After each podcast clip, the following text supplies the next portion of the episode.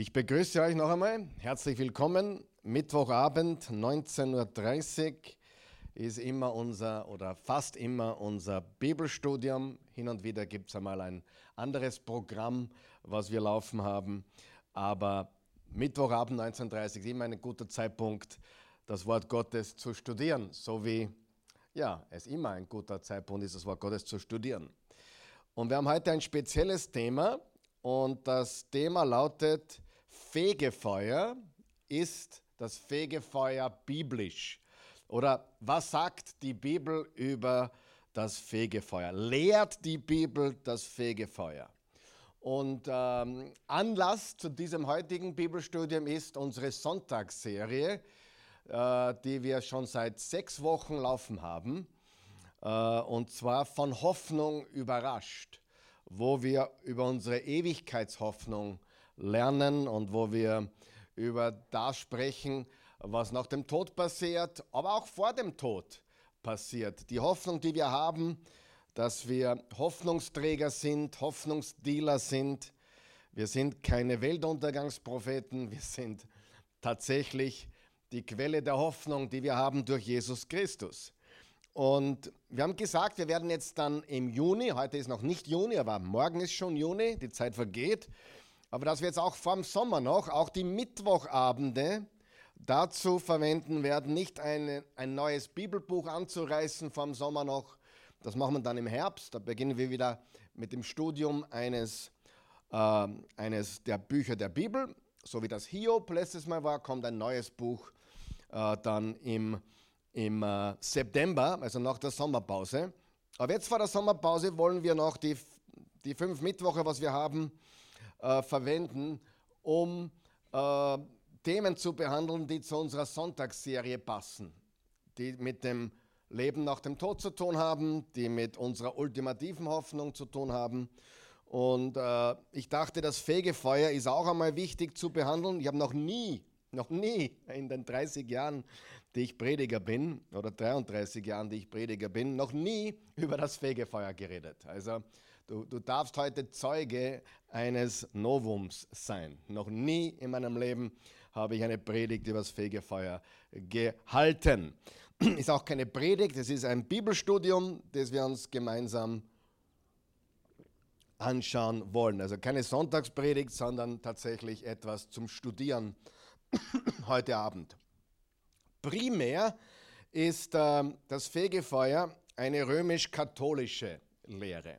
Bevor ich jetzt weitergehe, möchte ich sagen, äh, wir sind nicht dazu da, um jemanden zu attackieren, nicht emotional werden. Ich werde manchmal ein bisschen emotional, das stimmt, aber es geht nicht darum, Menschen zu attackieren. Wir wollen überhaupt niemanden attackieren, um Himmels Willen. Wir wollen darüber sprechen, logisch, soweit es geht, biblisch vor allem respektvoll, äh, nicht aggressiv und schon gar nicht besserwisserisch. Wir wollen die Bibel die Bibel sein lassen. Ich sage das deswegen, weil ich weiß, ich habe schon ein paar E-Mails bekommen im Vorfeld, die mir schon quasi ein paar Warnsignale geschickt haben. Äh, wir haben nämlich auch katholische Zuschauer und Zuhörer. Und die sind mir auch sehr, sehr, sehr wichtig. Aber es soll keine Attacke sein auf irgendjemanden. Im Gegenteil, wir lieben euch, wir schätzen euch ich betrachte das Fegefeuer jetzt nicht als etwas total Hauptsächliches. Es ist schon wichtig, dass man ja, weiß, wo man hinkommt nach dem Sterben, sehr wichtig sogar. Ähm, aber der Glaube an Jesus vereint uns doch mit allen Christen auf der Welt und, und da wollen wir nicht jetzt das Fegefeuer zu einem der, der erstrangigen Themen machen. Aber es ist ein Thema, was wir mal behandeln wollen und auch wichtig darüber zu sprechen, wenn wir über den Heilsplan Gottes sprechen. Aber noch einmal, ich, keine Attacke und ich erwarte auch von dir keine Attacke. Okay? Äh, wir schätzen alle Kommentare, aber wenn sie unter die Gürtellinie gehen, werden wir sie natürlich ent liebevoll entfernen. Ja? Äh, du kannst von mir alles halten, was du willst, du darfst mich nur keinen Namen nennen, keine Schirchen. Dann sind wir alles cool. Aber ähm, wir wollen darüber reden, respektvoll miteinander umgehen, so wie erwachsene Leute. Es gibt zwei Hauptpassagen, die von katholischen Theologen verwendet werden. Und ich muss jetzt was vorweg schicken, ich bin auch katholisch. Ich bin nur nicht römisch-katholisch. Ja, ganz wichtig. Wir reden hier von der römischen Kirche. Katholisch ist nicht dasselbe wie römisch-katholisch. Das ist ganz, ganz wichtig, dass wir, wenn wir von katholisch reden, nicht unbedingt von der römischen Kirche sprechen. Äh, katholisch bedeutet nämlich allumfassend, es bedeutet allgemein. Es gibt auch in der Bibel, in meiner äh, ja, neutralen Bibel, es ist keine katholische Bibel, gibt es auch die katholischen Briefe. Das sind die ersten beiden Petrusbriefe, die ersten drei Johannesbriefe. Äh, das ist der Judasbrief und, und äh, der Jakobusbrief. Die nennt man auch katholische Briefe, nicht weil sie römisch-katholisch sind. Die wurden ja lang vor der römisch-katholischen Kirche geschrieben. Sie werden katholische Briefe genannt, weil sie nicht die paulinischen Briefe sind, sondern von mehreren Autoren und sie sind allgemeinere Briefe, nicht an gewisse bestimmte Gemeinden, also allgemeine äh, Briefe für alle Menschen, die diese Botschaft hören wollen. Ähm, aber es gibt zwei Hauptpassagen, die von römisch-katholischen Theologen und äh, Apologeten, sagt man auch dazu, also Menschen, die ihren Glauben verteidigen, nennt man Apologeten, äh, Theologen und Apologeten verwendet werden. Und, und aus der Bibel, also ein, eine Passage ist aus der Bibel, die andere Passage ist nicht ganz aus der Bibel, ich erkläre es gleich. Ja? Äh, es gibt auch Katholiken, noch einmal römisch-katholische Menschen, die sagen, mir ist egal, ob das Fegefeuer in der Bibel vorkommt oder nicht, weil viele Katholiken, römisch-Katholiken, äh, glauben ja Dinge, für die reicht ganz einfach die Autorität der Kirche. Und das hört man auch im römisch-katholischen immer wieder. Es gibt die Wahrheitsfindung, auch im Katechismus sieht man das. Die Wahrheitsfindung ist sehr wohl die Bibel, wo auch die Apokryphen dazugehören bei den Katholiken. Äh, aber es gibt auch die Autorität der Kirche oder ähm, des Papstes, ja, sozusagen. Also nicht nur die Heilige Schrift zählt bei der Großteil der römisch-katholischen Kirche, sondern auch die Kirchentraditionen zählen gleichwertig, so wie die Konzile, äh, die abgehalten wurden. Und auch natürlich der Papst wird nach wie vor von vielen Katholiken als unfehlbar in seiner Theologie ähm, eingeschätzt. Viele Katholiken nicht mehr, ist mir auch klar, aber doch noch ein großer, großer Teil.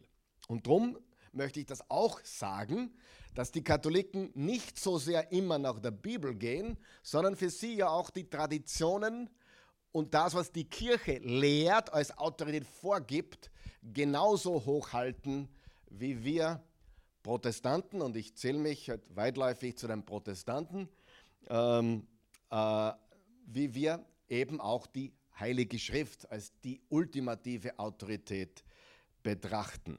Ja? Wir wollen tatsächlich wissen, also ich will tatsächlich wissen, und ich glaube auch die meisten hier in der Oase, vor allem alle, die heute da sind wahrscheinlich, äh, wollen wirklich wissen, was die Bibel lehrt, weil sie unsere Autorität ist. Okay? Und das wollen wir heute tun, mit allem Respekt, mit aller Liebe. Und wenn du einen ehrlichen, konkreten Einwand hast und mich eines Besseren belehren willst, dann schreib mir bitte. Ich werde gerne, wenn es passt, darauf äh, eingehen, aber lass uns respektvoll bleiben. Was ist das Fegefeuer? Äh, und ich rede jetzt aus der Sicht von römisch-katholisch natürlich. Ich muss das jetzt ein bisschen so aufziehen. Was ist das Fegefeuer? Es ist ein Ort oder Zustand. Also ein Ort oder Zustand oder beides. Man geht dorthin, weil man noch nicht bereit ist für den Himmel oder für das Paradies. Du bist zwar gerettet, das kann dir auch niemand nehmen, aber du musst zuerst noch bezahlen Schrägstrich leiden, um gereinigt zu werden, geläutert zu werden. Okay, das ist gängige katholische Theologie. Ich erfinde nichts, ich habe das gelesen, ich habe auf den katholischen Webseiten rumgesurft. Ich habe im Katechismus nachgeschaut. Also das ist nichts, was ich erfinde oder irgendwie da drehe, sondern das ist einfach das, was geschrieben steht in den katholischen Dokumenten außerhalb der Bibel. Äh, und im Katechismus steht es so, ich lasse es auch einblenden, ich glaube, man sieht es auch vorne, wenn man es einblendet und vor allem auch im Bildschirm bei dir zu Hause siehst du, was im Katechismus steht. Und da steht es genauso schwarz auf weiß. Wer in der Gnade und Freundschaft Gottes stirbt, aber noch nicht vollkommen geläutert ist, Purgatorium, glaube ich, ist das lateinische Wort, oder Purgatorium, ja.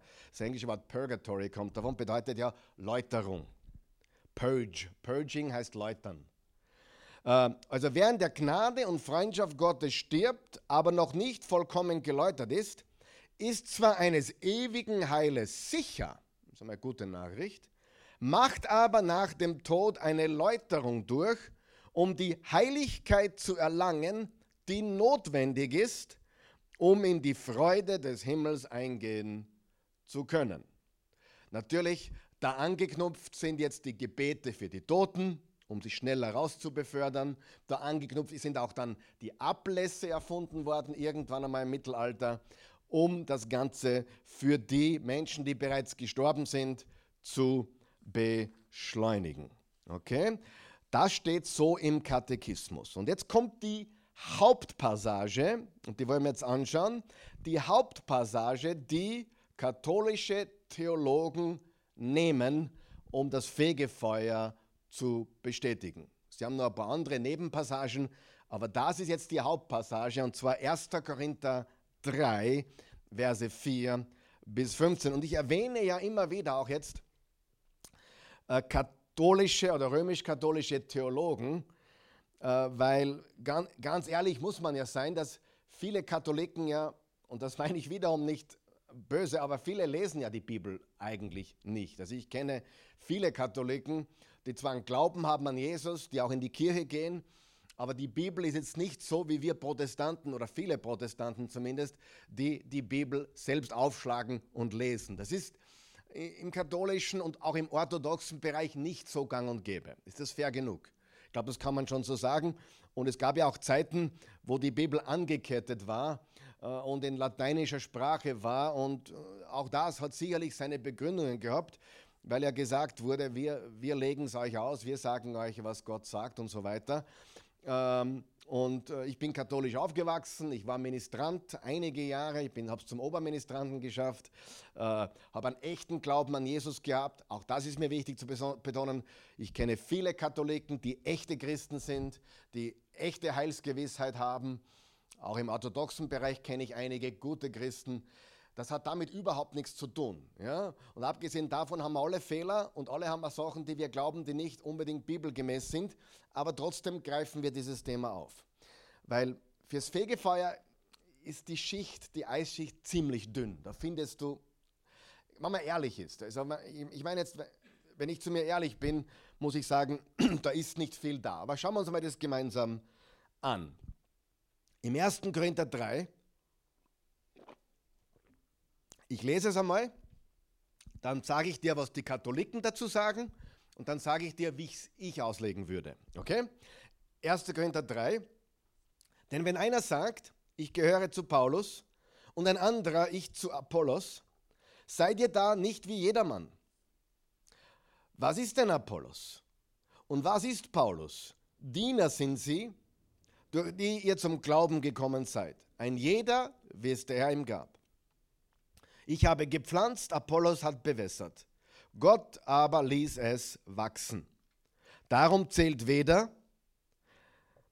der, der pflanzt, noch der, der bewässert, sondern Gott, der wachsen lässt. Ob einer pflanzt oder ob er bewässert, gilt gleich viel. Jeder wird seinen Lohn erhalten. Ganz wichtiges Wort. Lohn. Ganz wichtig. Lohn entsprechend der Arbeit, die er geleistet hat. Denn wir sind Gottes Mitarbeiter, Gottes Ackerfeld und Gottes Bau seid ihr. Gemäß der Gnade Gottes, die mir gegeben wurde, habe ich als kundiger Baumeister das Fundament gelegt. Ein anderer baut darauf weiter. Jeder aber sehe zu, jeder aber sehe zu, wie er darauf weiter baut. Denn ein anderes Fundament kann niemand legen, als das, welches gelegt ist, Jesus Christus. Das Fundament ist Jesus Christus. Und jetzt wird spannend. Vers 12.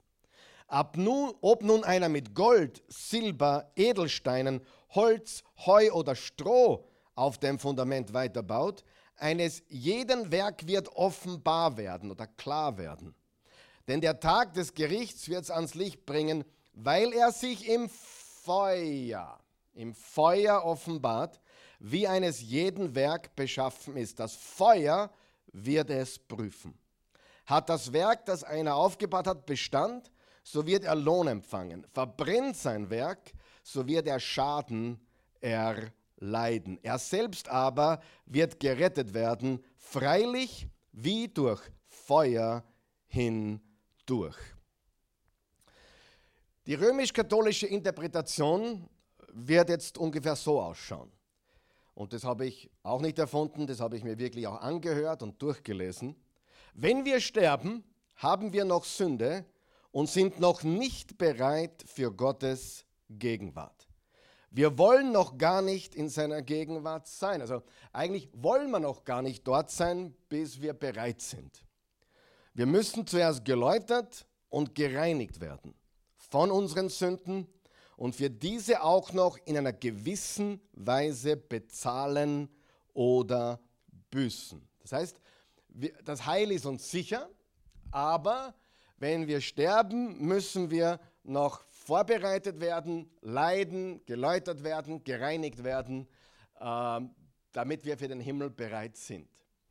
Interessant ist, ich habe einen Einwand gelesen, wo jemand geschrieben hat, was machen wir mit dem Banditen am Kreuz, wo Jesus gesagt hat, noch heute wirst du mit mir im Paradies sein.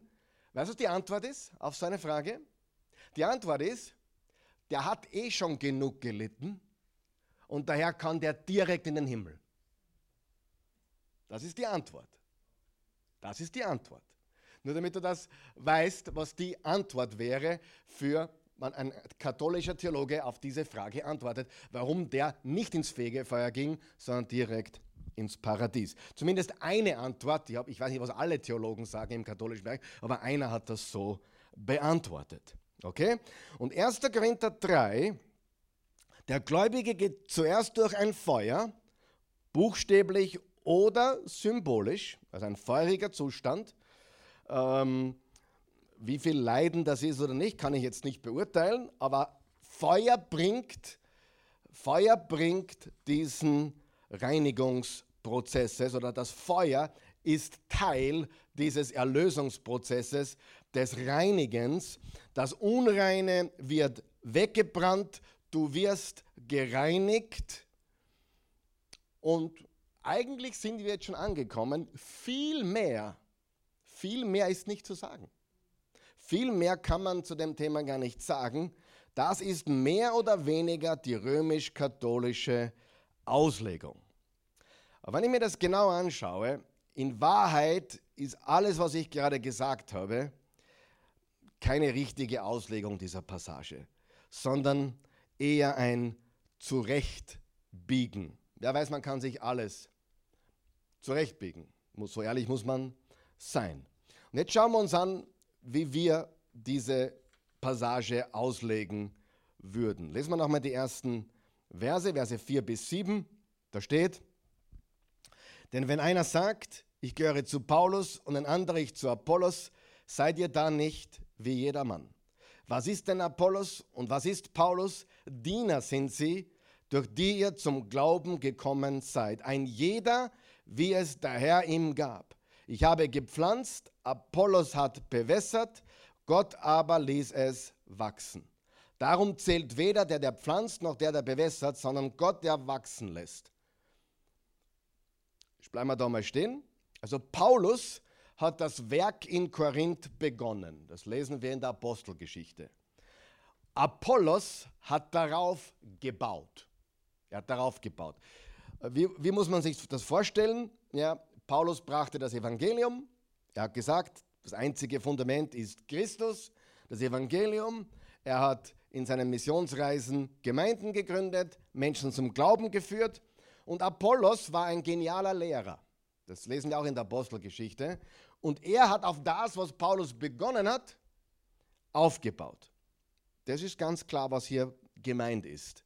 Also einer hat sie zu Jesus geführt und der andere hat sie im Glauben unterwiesen.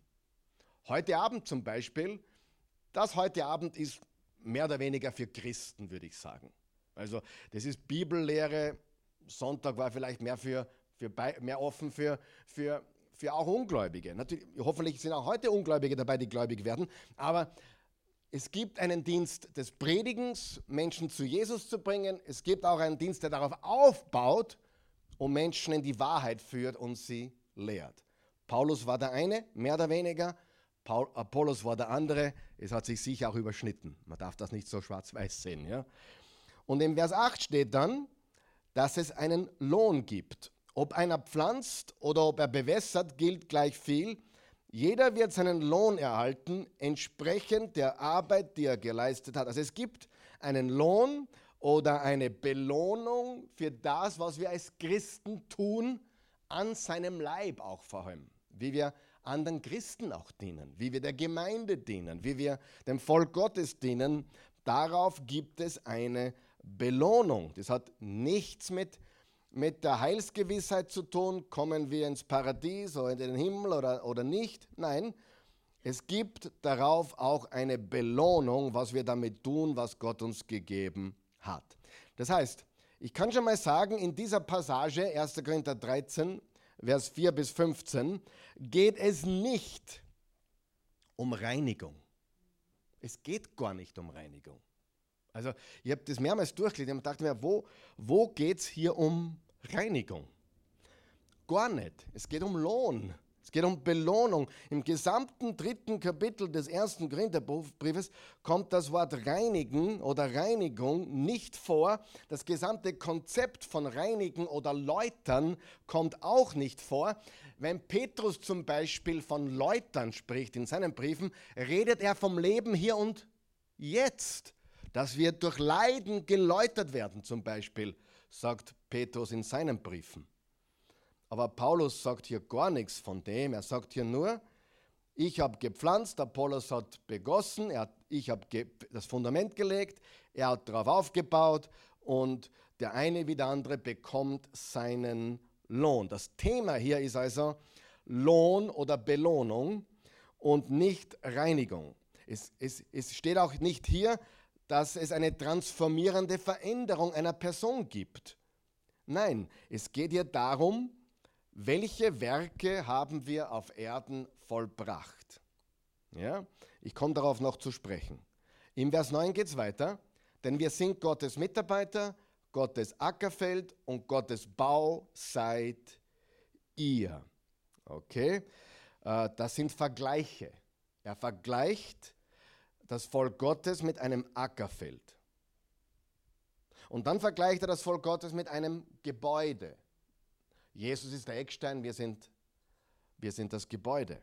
Nächster Vergleich. Also Ackerfeld hat mit Pflanzen zu tun, äh, ein Bau hat mit Gebäude zu tun und so weiter. Vers 10 und 11. Gemäß der Gnade Gottes, die mir gegeben wurde, habe ich als kundiger Baumeister als das Fundament gelegt. Ein anderer baut darauf weiter. Jeder aber sehe zu, wie er darauf weiterbaut. Denn ein anderes Fundament kann niemand legen als das, welches gelegt ist, Jesus Christus. Das Fundament ist das Evangelium. Das Fundament ist das Evangelium von Jesus Christus. Wie gesagt, Paulus brachte ihnen das Evangelium von Jesus Christus und Christus ist das Zentrum. Die Frage an dich und mich ist, wenn wir zum Glauben gekommen sind, wie bauen wir darauf? Wir können uns das Heil nicht verdienen. Ich kann mir die Gnade Gottes nicht verdienen. Aber wie baue ich auf das auf, nachdem ich das Fundament des Evangeliums von Jesu Christi bekommen habe? Nachdem ich errettet bin, nachdem ich neu gemacht oder neu geboren wurde. Wie baue ich darauf auf? Und wie gesagt, der Dienst am Christen, nachdem er oder sie Jesus Nachfolger wurde, also gerettet wurde, neugeboren wurde. Äh, Lehre, Jüngerschaft, all diese Dinge, was tue ich mit meinen Gaben und Talenten, dafür gibt es einen Lohn oder eine Belohnung. Ich wiederhole noch einmal. In der ganzen Passage geht es nicht um Läuterung oder Reinigung. Es geht um Belohnung. Es geht um die Werke, pass bitte gut auf, die Werke, die übrig bleiben und die Werke, die ins Nichts verschwinden. Ja? Ähm, lesen wir weiter in Vers 12 und 13.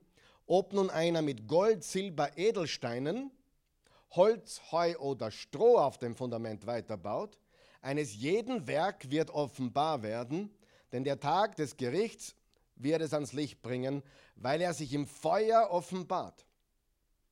Wie eines jeden Werk beschaffen ist, das wird, das Feuer wird es prüfen. Es sind jetzt sechs Dinge erwähnt. Drei werden positiv und drei werden negativ erachtet. Die drei positiven sind Gold, Silber und Edelsteine. Die drei negativen sind Holz, Heu und Stroh. Was ist der Unterschied? Das eine verbrennt, das andere nicht. Das ist hier wiederum ein Vergleich. Gold, Silber, Edelsteine verbrennen nicht, Holz, Heu und Stroh verbrennt. Die Frage ist, was bauen wir auf das Fundament auf? Okay? Und die Werke werden klar werden, welche Art von Werke sie sind. Man kann so oder so bauen. Ich will jetzt nicht kritisieren, überhaupt nicht. Ich will auch niemanden attackieren. Aber ich, Beispiel, auch ich habe darunter gelitten früher. Äh, wie groß ist meine Gemeinde? Wie kann ich mehr Leute neu bringen? Wie, und, und dann Kurven und, und, und, und Kompromisse machen in dem, wie ich auftrete, was ich sage. Äh, und, und Hauptsache für Leute. Weißt du, was ich meine? Und ich sage dir ganz ehrlich, ich bin mir sicher, es gibt Gemeinden oder Kirchen heute, die manche Leute als großartig anbetrachten, weltberühmt betrachten, die wahrscheinlich in Feuer aufgehen werden. Nicht, dass die Menschen nicht gerettet sind, aber es waren auch Meinungen von Menschen gebaut, es war noch vielleicht noch, wie können wir noch mehr Leute äh, haben. Äh, äh, ja, ich habe von einer Gemeinde gehört, es ist, ich erfinde das nicht, ähm, da, da gibt es einen Taufsonntag und da wird noch am den letzten Sonntagen vorher wird noch viel, viel Werbung gemacht, dass sich möglichst viele taufen. Und in der ersten Reihe sitzen Leute, die schon getauft sind, die aber alle aufzeigen, dass sie sich taufen lassen werden. Mit dem Ziel, dass die quasi als Katalysator wirken, dass die anderen mitmachen. Gibt es. Ich, ich kann den Namen sogar nennen. Ich erfinde das nicht. Und das sind zigtausend Leute in dieser Kirche. Zigtausende Leute. Du würdest den Namen sogar kennen. Wenn ich jetzt den sagen würde, würdest du den Prediger kennen. Und das ist für mich etwas, wo ich sage, okay, ich will nicht beurteilen, was da, aber Holz, Heu und Stroh wird verbrennen. Wie baue ich darauf auf? Amen. Und ich möchte auch dazu sagen, wir haben nichts gegen große, große Kirchen oder große Gemeinden. Äh, wir haben nichts gegen viele Leute. Es war die erste Kirche, war viele Leute, oder? Ich meine, 3000 am ersten Tag war auch nicht wenig. Es geht um ganz was anderes. Es geht darum, baue ich Holz, Heu oder Stroh oder baue ich Gold, Silber und Edelsteine. Da geht es nicht um Errettung, nicht um Heil. Da geht es darum, da darum, wie baue ich darauf auf. Und ich bin mir sicher, es werden ein paar prominente Prediger im Himmel sein, die relativ nackt dastehen werden. Sie sind bei Jesus, aber Verstehst du, was ich meine? Und dann wird es ein paar Leute geben. Heute klingelt es hier vor Ort, das ist gewaltig. Dann wird es aber auch Gemeinden geben, die sind vielleicht relativ klein oder, oder auch nicht klein, ist wurscht. Die Größe ist nicht entscheidend. Die Wichtigkeit ist, warum man etwas tut. Die Motive und warum, äh, was einen antreibt und wie man darauf drauf baut. Freunde, und darum geht es in dieser Passage. Da geht es nicht um ein Fegefeuer, da geht es nicht um eine Reinigung. Da geht es, was, wenn ich zu Jesus gehe, was bleibt von dem, was ich getan habe, übrig, was wird sich bewahrheiten, als das habe ich für Jesus getan und das habe ich nur getan, weil ich mich wichtig machen wollte, zum Beispiel. Ja? Das ist hier die, die Rede. Wie baue ich auf das auf, was das Fundament ist, nämlich Jesus Christus. Und äh, noch einmal Vers 12, dann bis runter bis 15. Ob nun einer mit Gold, Silber, Edelsteinen, Holz, Heu oder Stroh auf dem Fundament weiterbaut, eines jeden Werk wird offenbar werden, denn der Tag des Gerichts wird es ans Licht bringen, weil er sich im Feuer offenbart, wie eines jeden Werk beschaffen ist. Das Feuer wird es prüfen. Jetzt kommen, das sind die Kernverse dieser Fegefeuerlehre. Hat das Werk, das einer aufgebaut hat, Bestand, so wird er Lohn empfangen. Verbrennt sein Werk, so wird er Schaden erleiden. Er selbst aber wird gerettet werden, freilich wie durch Feuer hindurch. Und das, auf das berufen sie sich. Sie werden gerettet werden wie durch Feuer hindurch. Und noch einmal, da geht es immer noch um das gleiche Thema. Welche Werke werden bestehen und welche Werke werden in Rauch aufgehen? Das ist der Punkt hier.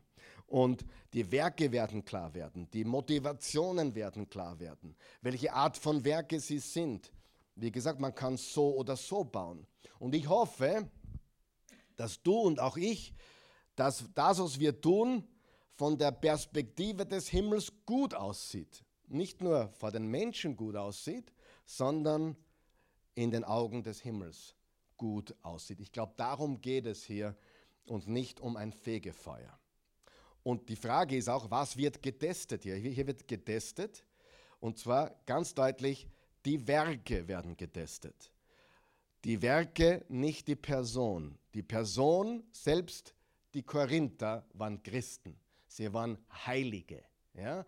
Er nennt sie Heilige. Selbst die verwirrten, komischen, sündhaften Korinther waren Heilige und Christen. Und man muss sie als solche sehen und auch äh, erkennen. Ähm, jeder, der in Christus ist, ist ein neuer Mensch, hat an die Korinther geschrieben. Ja? Es geht hier nicht um ein Fegefeuer, es geht hier nicht um, um dass wir, dass wir als Menschen dann, wenn wir sterben, noch büßen und leiden und, und, und, und, und, und für Sünden bezahlen müssen, bevor wir dann bereit sind, zu Jesus zu kommen, das ist komplett nicht die Botschaft hier. Hier geht es um die Werke, die wir mitnehmen und die Werke, die in Rauch aufgehen. Ja? Und es hat nichts mit Berühmtheit zu tun, da mache ich mir ehrlich gesagt über Menschen, die berühmter sind, mehr Sorgen als über die, die heimlich beten. Ja, ganz ehrlich. So ist es ganz einfach, wenn man, wenn man darüber nachdenkt. Gold, Silber und Edelsteine bleiben gleich und sie werden auch nicht reiner. Sie bleiben in diesem Prozess. Da geht es nicht darum, dass das Gold, das Silber und die Edelsteine reiner werden. Die bleiben gleich, die bleiben bestehen. Und Holz, Heu und Stroh wird auch nicht besser oder gereinigt oder geleitet. Das verbrennt. Also der Prozess der Läuterung kann hier nicht gemeint sein. Weil weder das eine besser wird durch das Feuer, noch das andere, weil das andere vergeht ganz und gar. Also alles andere verschwindet. Für uns Christen heute, alles, was ich für Christus getan habe, bleibt. Alles andere verschwindet, aber gerettet bin ich auf jeden Fall. Bei manchen in voller Herrlichkeit und bei manchen mit Ach und Krach. äh, vielleicht kann man das so sagen. Äh, aber kein Mensch wird hier gebraten. Die Werke werden verbrannt oder nicht. Die Werke, nicht die Menschen. Jetzt habe ich mir Folgendes gedacht, Karl Michael, wenn du ans Fegefeuer glauben würdest, ja, Hypothese, könntest du es von dieser Passage nehmen. Und ich bin drauf gekommen, selbst wenn ich ans Fegefeuer glauben würde, nicht aufgrund von 1. Korinther 13. Weil das, das lehrt was ganz, ganz anderes. Und das Leiden, was Petrus lehrt, lehrt die Läuterung im Leben hier und jetzt. Und das kennen wir auch, dass Menschen geläutert werden, wenn sie Dinge durchmachen müssen oder geliebten Menschen verlieren oder äh, Tragödie erleben müssen oder Erdbeben erleben müssen. Diese Leute sind gebeutelt und geläutert. Wenn du mit denen redest, das ist ein ganz anderer Level, weil die haben was durchgemacht. Diese Erläuterung ist bei manchen Menschen sichtbar. Und, aber hier wird kein Mensch mit Feuer gebraten oder die Werke werden verbrannt oder also die Werke werden verbrannt oder nicht.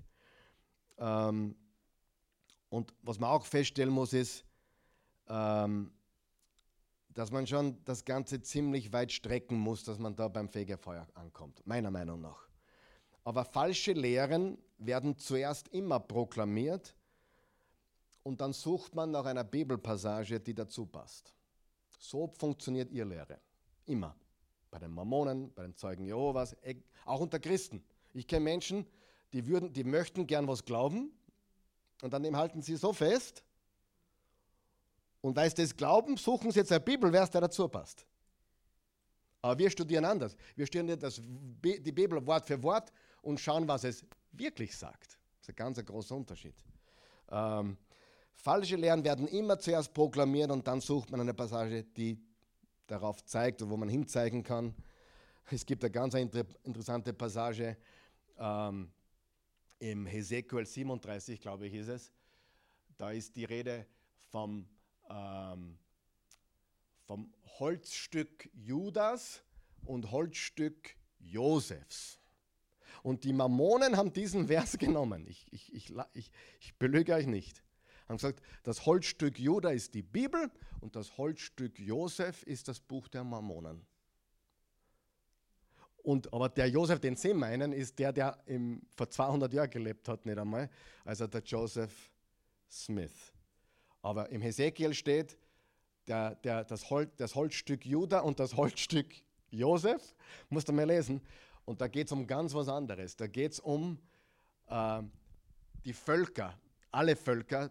Stamm Juda repräsentiert das Südreich.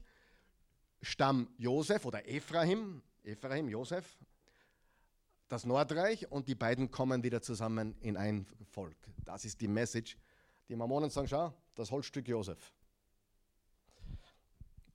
Man muss eben ähm, einen Vers finden, der dazu passt, was man glaubt. Das ist immer so. So, und jetzt kommen wir zur zweiten Stelle, die von römisch-katholischen Theologen und Apologeten verwendet wird und für einige jetzt sehr befremdend wirken wird, weil es ein Buch ist, das du in den meisten Bibeln nicht findest. Und zwar das zweite Buch Makkabäer. Schon gehört? Zweiter Makkabäer. Ähm, ich habe extra heute nachgeschaut in der Einheitsübersetzung und die habe ich auch, die katholische Einheitsübersetzung, die habe ich auch jetzt gewählt für heute äh, zum Vorlesen, damit wir gleich vom direkten, vom katholischen Einheitstext lesen. Ganz wichtig. Aber auch manche Lutherbibeln haben die Apokryphen drinnen, interessanterweise. Die Gute Nachricht Bibel, eine sehr moderne Übersetzung, hat, hat die Makkabäer drinnen. Und die Menge Bibel. Hat mich auch überrascht. Ich habe eigentlich immer geglaubt, es, es ist nur die Einheitsübersetzung.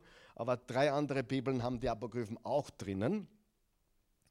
Aber die Juden, Jesus, Paulus, hatten die Makkabäer nicht in ihrer Bibel. Sie ist nicht im Tenach, ja, äh, nicht drinnen. Also das ist äh, nicht Teil des Kanons, den Jesus gelesen hätte oder Paulus gelesen hätte. Da hat das hat dem Makkabäerbuch sicher gefehlt. Ganz sicher sogar. Zweiter Makkabäer. Und da geht es um den Aufstand der Makkabäer gegen die Seleukiden. Das kann man nachlesen. Das ist sehr interessant. Ich habe die Makkabäerbücher auch gelesen. Sehr spannend. Äh, übrigens auch gute Literatur. Die Apokryphen sind nicht schlecht, sind wir uns da einig? Ich meine, es gibt gute Bücher und es gibt die Bibel, oder? Das ist, ich meine, aber man muss wissen, womit man es zu tun hat. Aber ich lese die Apokryphen auch gerne.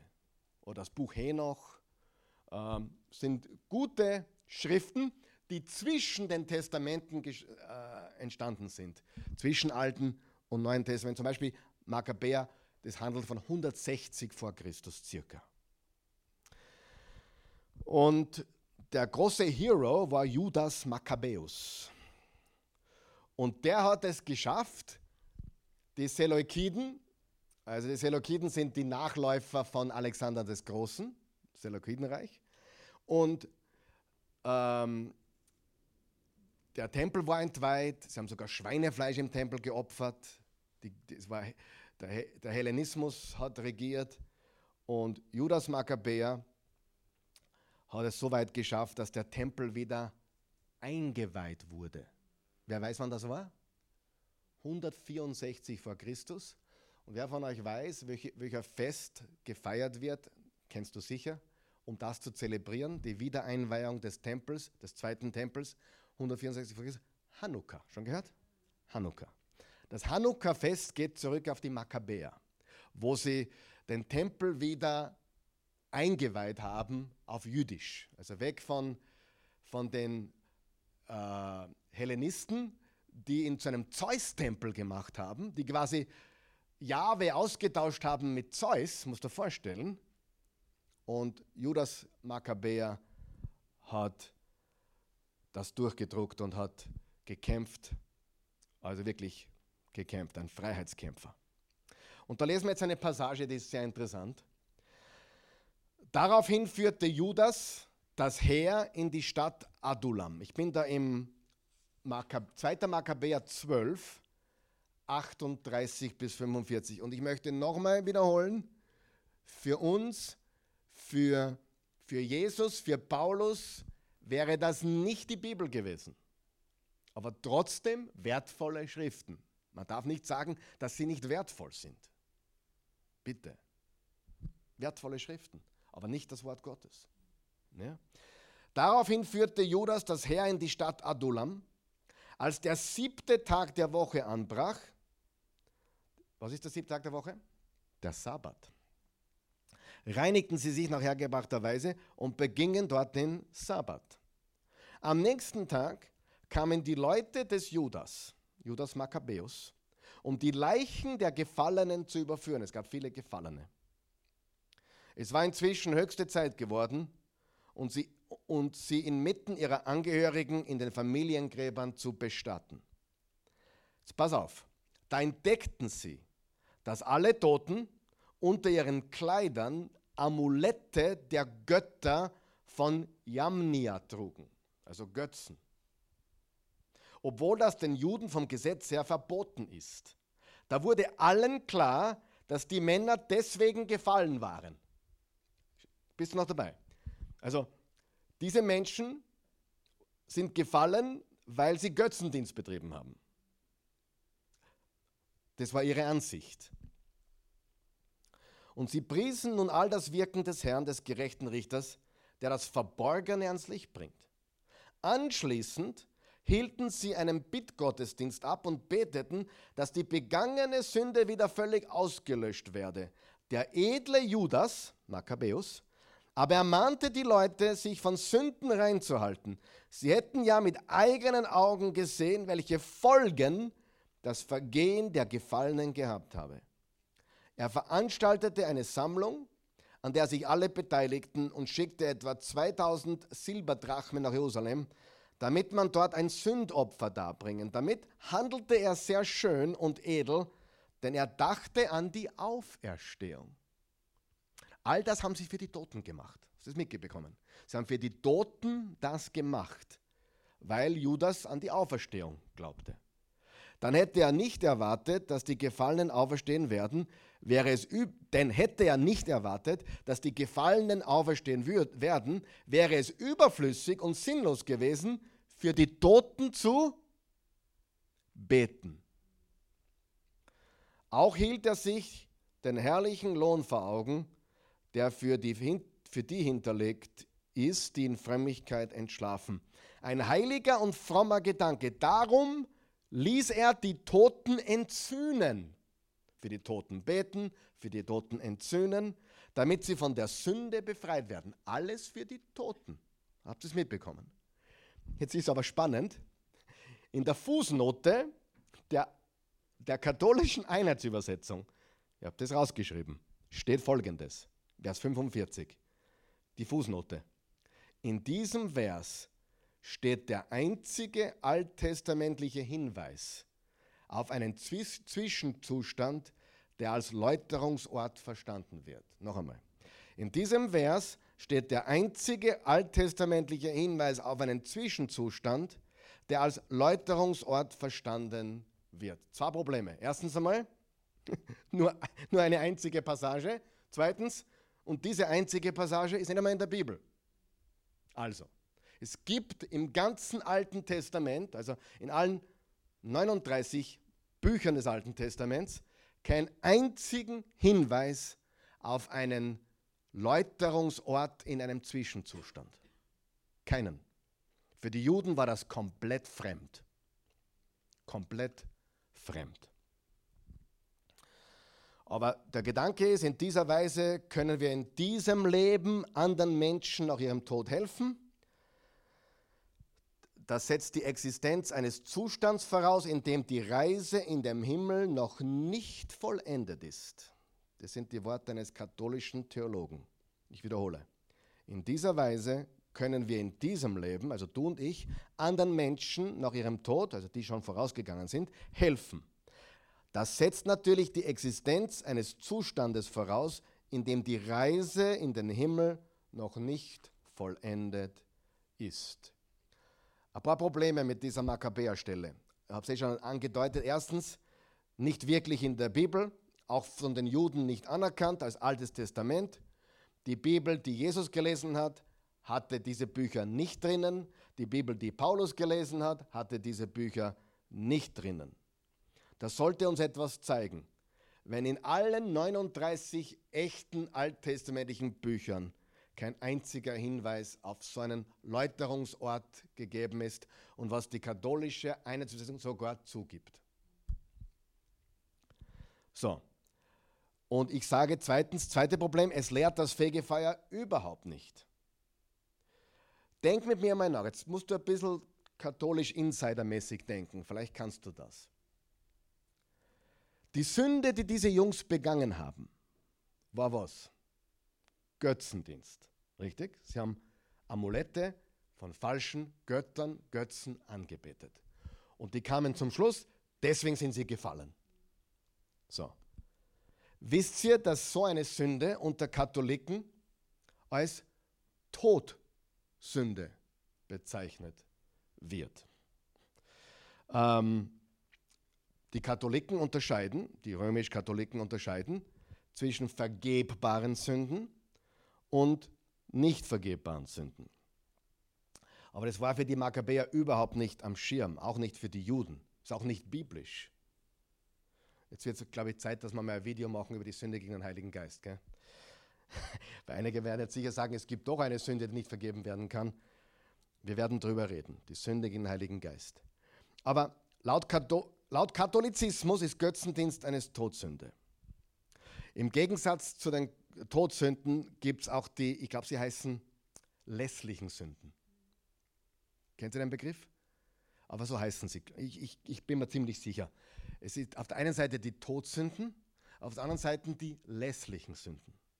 Und es sind genau diese lässlichen Sünden, für die man im Fegefeuer dann quasi noch äh, sühnen muss. Weil die, die Todsünden sind sowieso unvergebbar, du landest sowieso in der Hölle. Das heißt, ins Fegefeuer kommen ja nur Menschen, die quasi errettet sind, die quasi Freunde Gottes sind, die die Gnade Gottes haben, aber halt noch nicht geläutert sind, um für die Gegenwart Gottes bereit zu sein.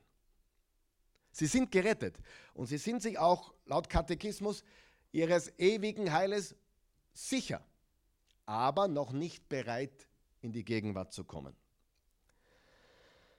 Ähm, das heißt, wenn du Götzendienst betreibst, also eine Todsünde begehst, dann stirbst du in einem Zustand nicht in der Gnade. Macht das Sinn, was ich sage? Du, du stirbst nicht in einem Zustand der Gnade, du kommst nicht ins Fegefeuer, du bist verloren. Katechismus, Katholizismus. Sie starben aufgrund dieser Götzen. Man kann sogar sagen, dass Gott sie tötete eigentlich. Sie, sie fielen, weil Gott es wegen dem Götzendienst gemacht hat oder zugelassen hat. Ich weiß nicht, wie man da drum rumkommt. Weil Judas Makkabäus hat laut dieser Passage gebetet für die Toten, die eine Todsünde begangen haben. Macht es Sinn, was ich sage? Also die gar nicht im Fegefeuer sein können, wenn man logisch jetzt denkt, sagen wir bei der Logik. Ja? Sie haben eine Todsünde begangen, Götzendienst, und sind daher nicht ins Fegefeuer, sondern direkt in die Hölle, laut katholischer Theologie, und daher nicht als Freunde Gottes gestorben oder in der Gnade Gottes gestorben, sondern als Gegner Gottes gestorben und gar nicht im Fegefeuer, und daher ist ihre Destination ja sowieso besiegelt. Warum sollte man für sie beten oder sie ihrer Sünde entzünden? Macht Sinn?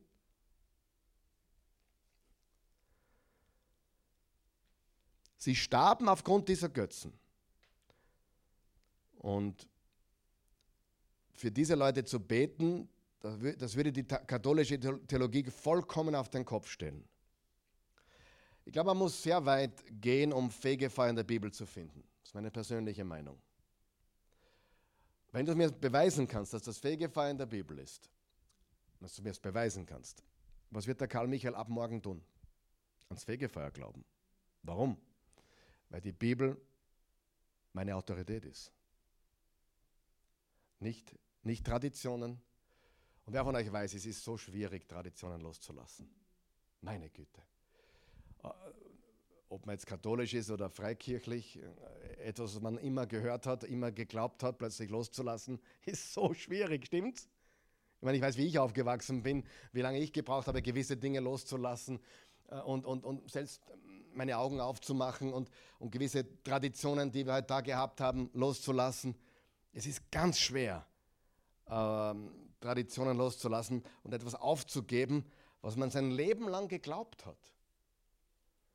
Und im katholischen Bereich ist es halt so, dass halt sehr viel auf Traditionen beruht und sehr viel auf den Kirchen, auf der Kirchenautorität beruht oder auf der Unfehlbarkeit des Papstes. Und dann, oder die, die päpstliche Autorität. Die Wahrheit ist, ich habe mir jetzt Folgendes aufgeschrieben. Warum glauben Katholiken an ein Fegefeuer? Aufgrund der Bibel? Ich habe eine Herausforderung an dich zu Hause. Bring mir einen Katholiken, der ans Fegefeuer glaubt, weil er von der biblischen Autorität so überzeugt ist. Vielleicht findest du einen, möglich. Aber die Wahrheit ist, die meisten, die ans Fegefeuer glauben, glauben es, weil sie es in der Kirche so finden. Richtig? Nicht, weil sie es in der Bibel gefunden haben. Amen. Glaube, dass das die Wahrheit ist. Es ist Tradition und Autorität der Kirche. Es ist so unendlich schwer, diese aufzugeben. Äh, im, in catpedia.com steht folgendes. Steht folgendes, das möchte ich auch vorlesen. Das Fegefeuer. Äh, kann mir einer von euch Jungs bitte von meinem Büro das deutschsprachige Buch von Tom Wright schnell bringen? Tom Wright, es liegt im Büro. Habe es leider vergessen. Ich muss auch was vorlesen. Das deutschsprachige. Ähm, Cutpedia.com. Ich lese vor, es wird eingeblendet, genau super, kann man gut lesen. Das Fegefeuer, lateinisch Purgatorium, auch Reinigungsort oder Läuterungsort genannt, ist ein Zustand oder Läuterungsprozess nach dem irdischen Tod, den diejenigen durchlaufen müssen, die zwar das ewige Heil im Himmel erlangen, aber noch eine Läuterung bedürfen, um in die ewige Seligkeit eintreten zu dürfen. Die Menschen können für die armen Seelen im Fegefeuer beten. Dadurch kann die Reinigung beschleunigt bzw. abgekürzt werden. Die Dauer dieses Zustandes entzieht sich weltzeitlichen Kategorien, genauso wie das Fegefeuer nicht als Ort im raumzeitlichen Sinne bezeichnet werden kann. Die heutige Theologie, jetzt passt bitte gut auf, das ist sehr spannend jetzt. Die heutige Theologie und zuletzt Papst Benedikt XVI. Äh, seiner Enzyklik, was ist das für ein Wort bitte? Danke, das Wort kenne ich gar nicht.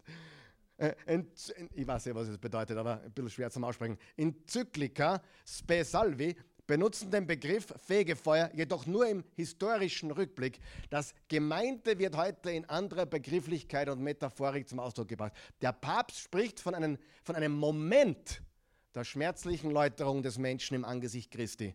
Da Gott das ewige Heil der Menschen will, ist die Läuterung notwendig, weil nichts Unreines in den Himmel und in die Gegenwart Gottes gelangen kann. Benedikt, der am 31.12. verstorben ist, Benedikt, dessen, den ich sehr schätze als Theologen, liebe katholischen Freunde, sehr schätze. Von allen Päpsten, die ich kenne, my hero. Ich mag seine Theologie. Seine Jesusbücher sind fantastisch. Bitte nochmal einblenden. Ähm, Benedikt hat das Fegefeuer relativiert und hat gesagt, es, es passiert in dem Moment, wo wir Jesus sehen, wird alles geläutert. Er ist nicht nur unser Retter, sondern in dem Moment auch unser Richter und wir sind geläutert. Benedikt hat nicht mehr geglaubt an eine lange Zeit von Fegefeuer bleiben, sondern er hat geglaubt, dass das passiert in dem Moment, wo wir Jesus sehen, wo alle Sünde von uns abfällt. Gefällt mir. Drüber nachdenken zumindest. Äh, Gibt es noch was zum Einblenden? Ja, einen kurzen Satz noch, oder? Ah, da, da, Gott das ewige Heil der Menschen will, ist die Läuterung notwendig, weil nichts Unreines in den Himmel und in die Gegenwart Gottes gelangen kann. Amen. Ich möchte jetzt was vorlesen. Habt ihr noch ein paar Minuten Zeit? Ähm, von Tom Wright. Tom Wright ist ein anglikanischer Bischof von Durham gewesen, heute ein gewaltiger neutestamentlicher Theologe. Und ich, ich lese, lese jetzt ein paar Minuten was vor, wenn ich darf. Er schreibt folgendes. Das wird nicht eingeblendet, bitte gut zuhören. Das Fegefeuer ist grundsätzlich eine römisch-katholische Lehre. Sie wird als solche in der orthodoxen Ostkirche nicht vertreten und wurde von, Reforma von, der Reformation entschieden zurückgewiesen, und zwar aus biblischen und theologischen Gründen, nicht bloß aufgrund von Antipathie oder bestimmten Missbräuchen. Im Spätmittelalter wurde eine enorme Energie darauf verwendet, das Bild vom Fegefeuer auszugestalten und das gegenwärtige Christenleben um dieses Bild herum zu arrangieren. Die meisten Christen, so lehrte man, blieben direkt bis zum Tode mehr oder weniger sündhaft. Daher bräuchten sie sowohl Bestrafung als auch Reinigung, auch wenn die Gebete und besonders die Messen der Kirche helfen konnten, sie durch diese Zeit hindurchzutragen. Die Erfindung der Ablassbriefe im frühen 16. Jahrhundert war ein Nebenprodukt dieser Entwicklung, nicht nur zum Entsetzen von Martin Luther, sondern auch einer Reihe anderer römisch-katholischer Theologen jener Zeit. Aber in der letzten Generation haben zwei zentrale, wichtige römisch-katholische Theologen ganz andere Ansichten vertreten. Einer heißt Karl Rahner, den zitiere ich jetzt nicht, den kannst du selber googeln, Karl Rahner. Und dann bemerkenswert ist die Ansicht von Kardinal Ratzinger. Er hat nämlich das geschrieben, da war er noch der Kardinal, bevor er Papst wurde. Also Papst Benedikt XVI. Ausgehend von 1. Korinther 3 argumentiert er, dass der Herr selbst das Feuer des Gerichts sei das uns verwandelt, während er uns umformt, damit wir seinem herrlichen Auferstehungsleib gleich werden. Dies geschieht nicht, sagt Benedikt, in einem langen hingezogenen Prozess, sondern im Moment des letzten Gerichts. Durch diese direkte Verbindung zwischen Jesus Christus und dem eskatologischen Feuer trennte Ratzinger die Lehre vom Fegefeuer von der Vorstellung eines Zwischenzustands ab und zerbrach die Kette, die im Mittel Alter die Vorstellung von Ablasshandel hatte aufkommen lassen und die dadurch der protestantischen Polemik eines dankbares, ein dankbares Ziel bot.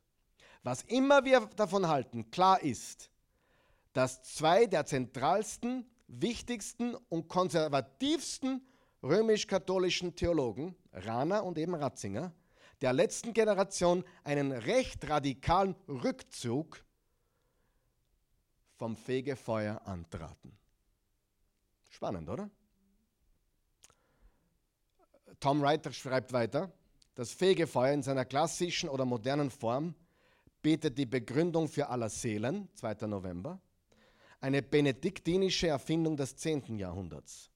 Dieser Gedenktag geht von der scharfen Unterscheidung zwischen Heiligen, die bereits im Himmel sind, und den Seelen aus, die nicht dort sind und da immer noch alles andere als glücklich sind und unsere Hilfe brauchen, um, wie wir heute sagen, weiterzugehen. Die doppelten Gedenktage aller Heiligen und aller Seelen fußen auf dieser radikalen Unterscheidung. Was ist die radikale Unterscheidung? Die Heiligen sind schon im Himmel, aber die Seelen sind noch im Fegefeuer.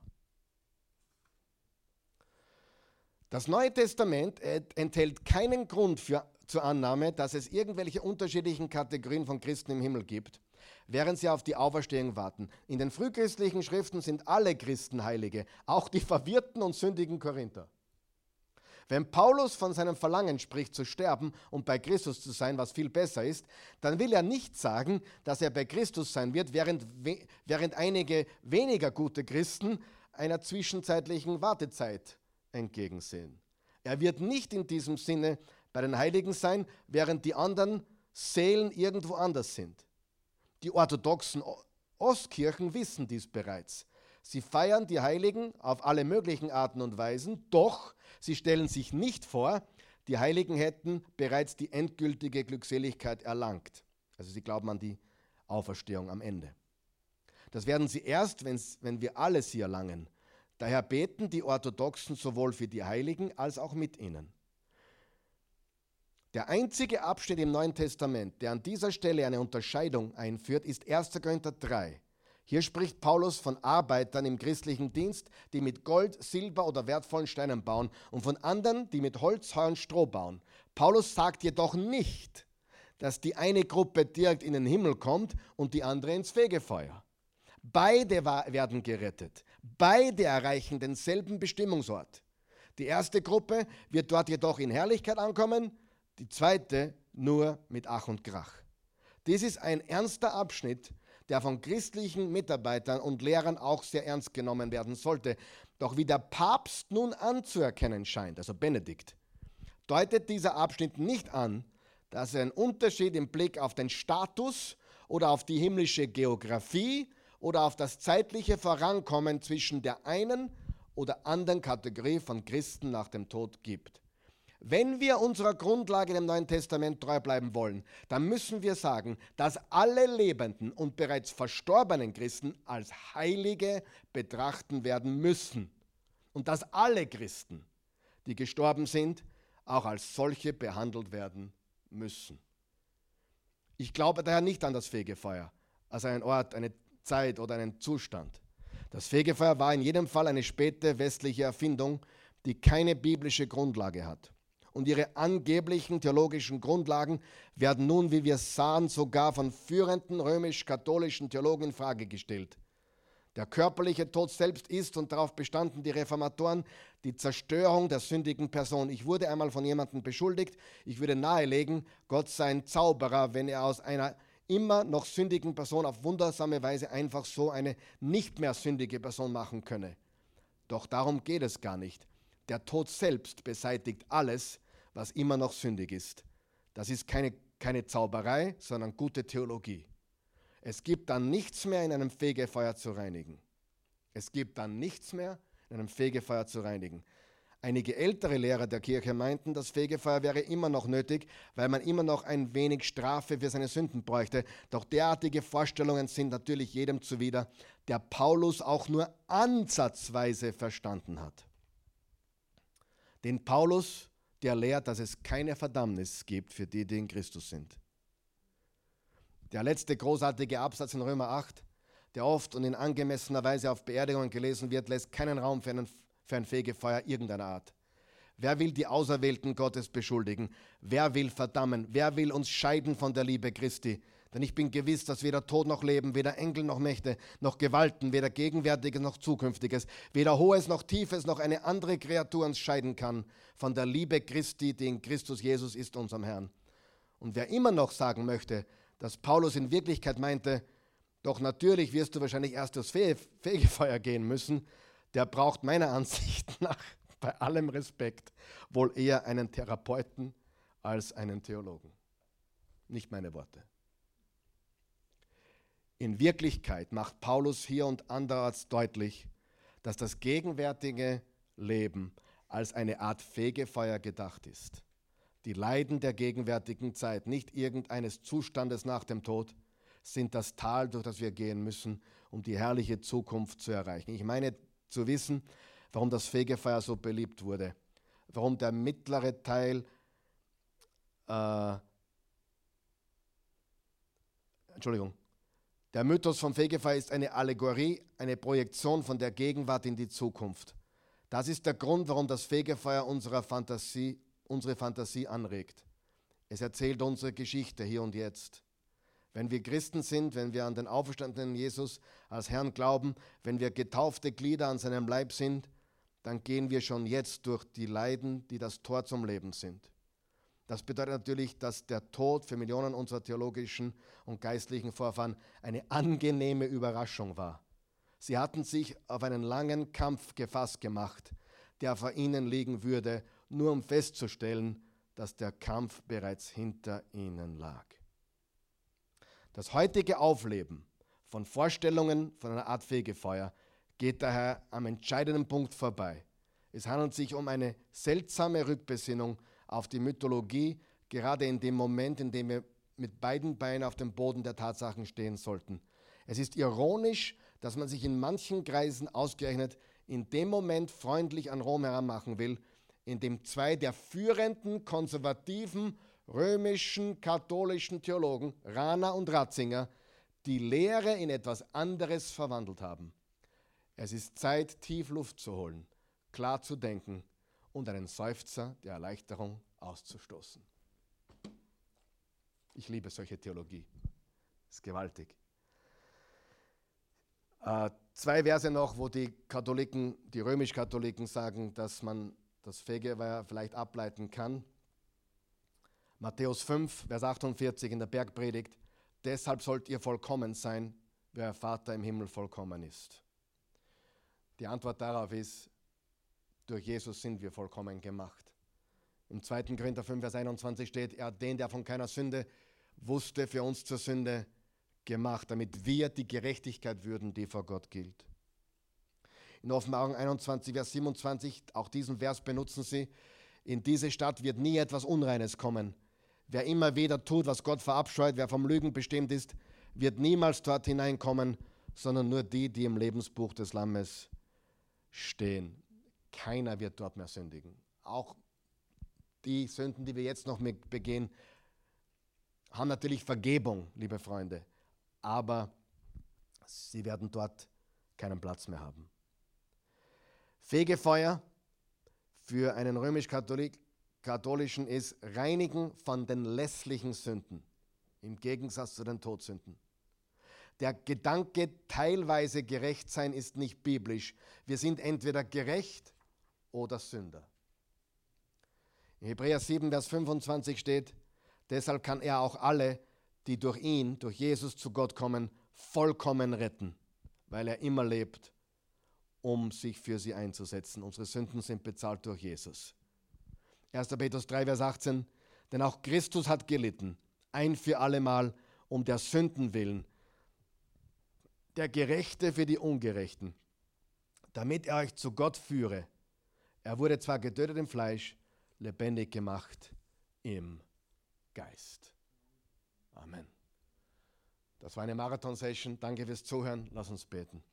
Himmlischer Vater, wir sind so dankbar dafür, was Jesus für uns getan hat. Ein vollständiges, komplettes Erlösungswerk hat er vollbracht. Ich hoffe, dass wir heute einiges lernen konnten, dass die Menschen einiges lernen konnten, dass wir erkennen, dass, dass du alles vollbracht hast und dass wir nach diesem Leben hier auf der Erde ja, für keine Sünde mehr bezahlen müssen.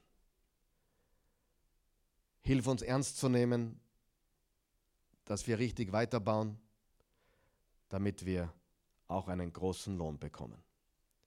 Ich danke dir für jeden, der hier ist und für alle zu Hause und ich bitte dich, segne alle, auch unsere katholischen Geschwister, unsere orthodoxen Geschwister, unsere protestantischen Geschwister. Wir sind ein Leib in Jesus. Und jeder, der den Namen des Herrn anruft, ist gerettet. Amen.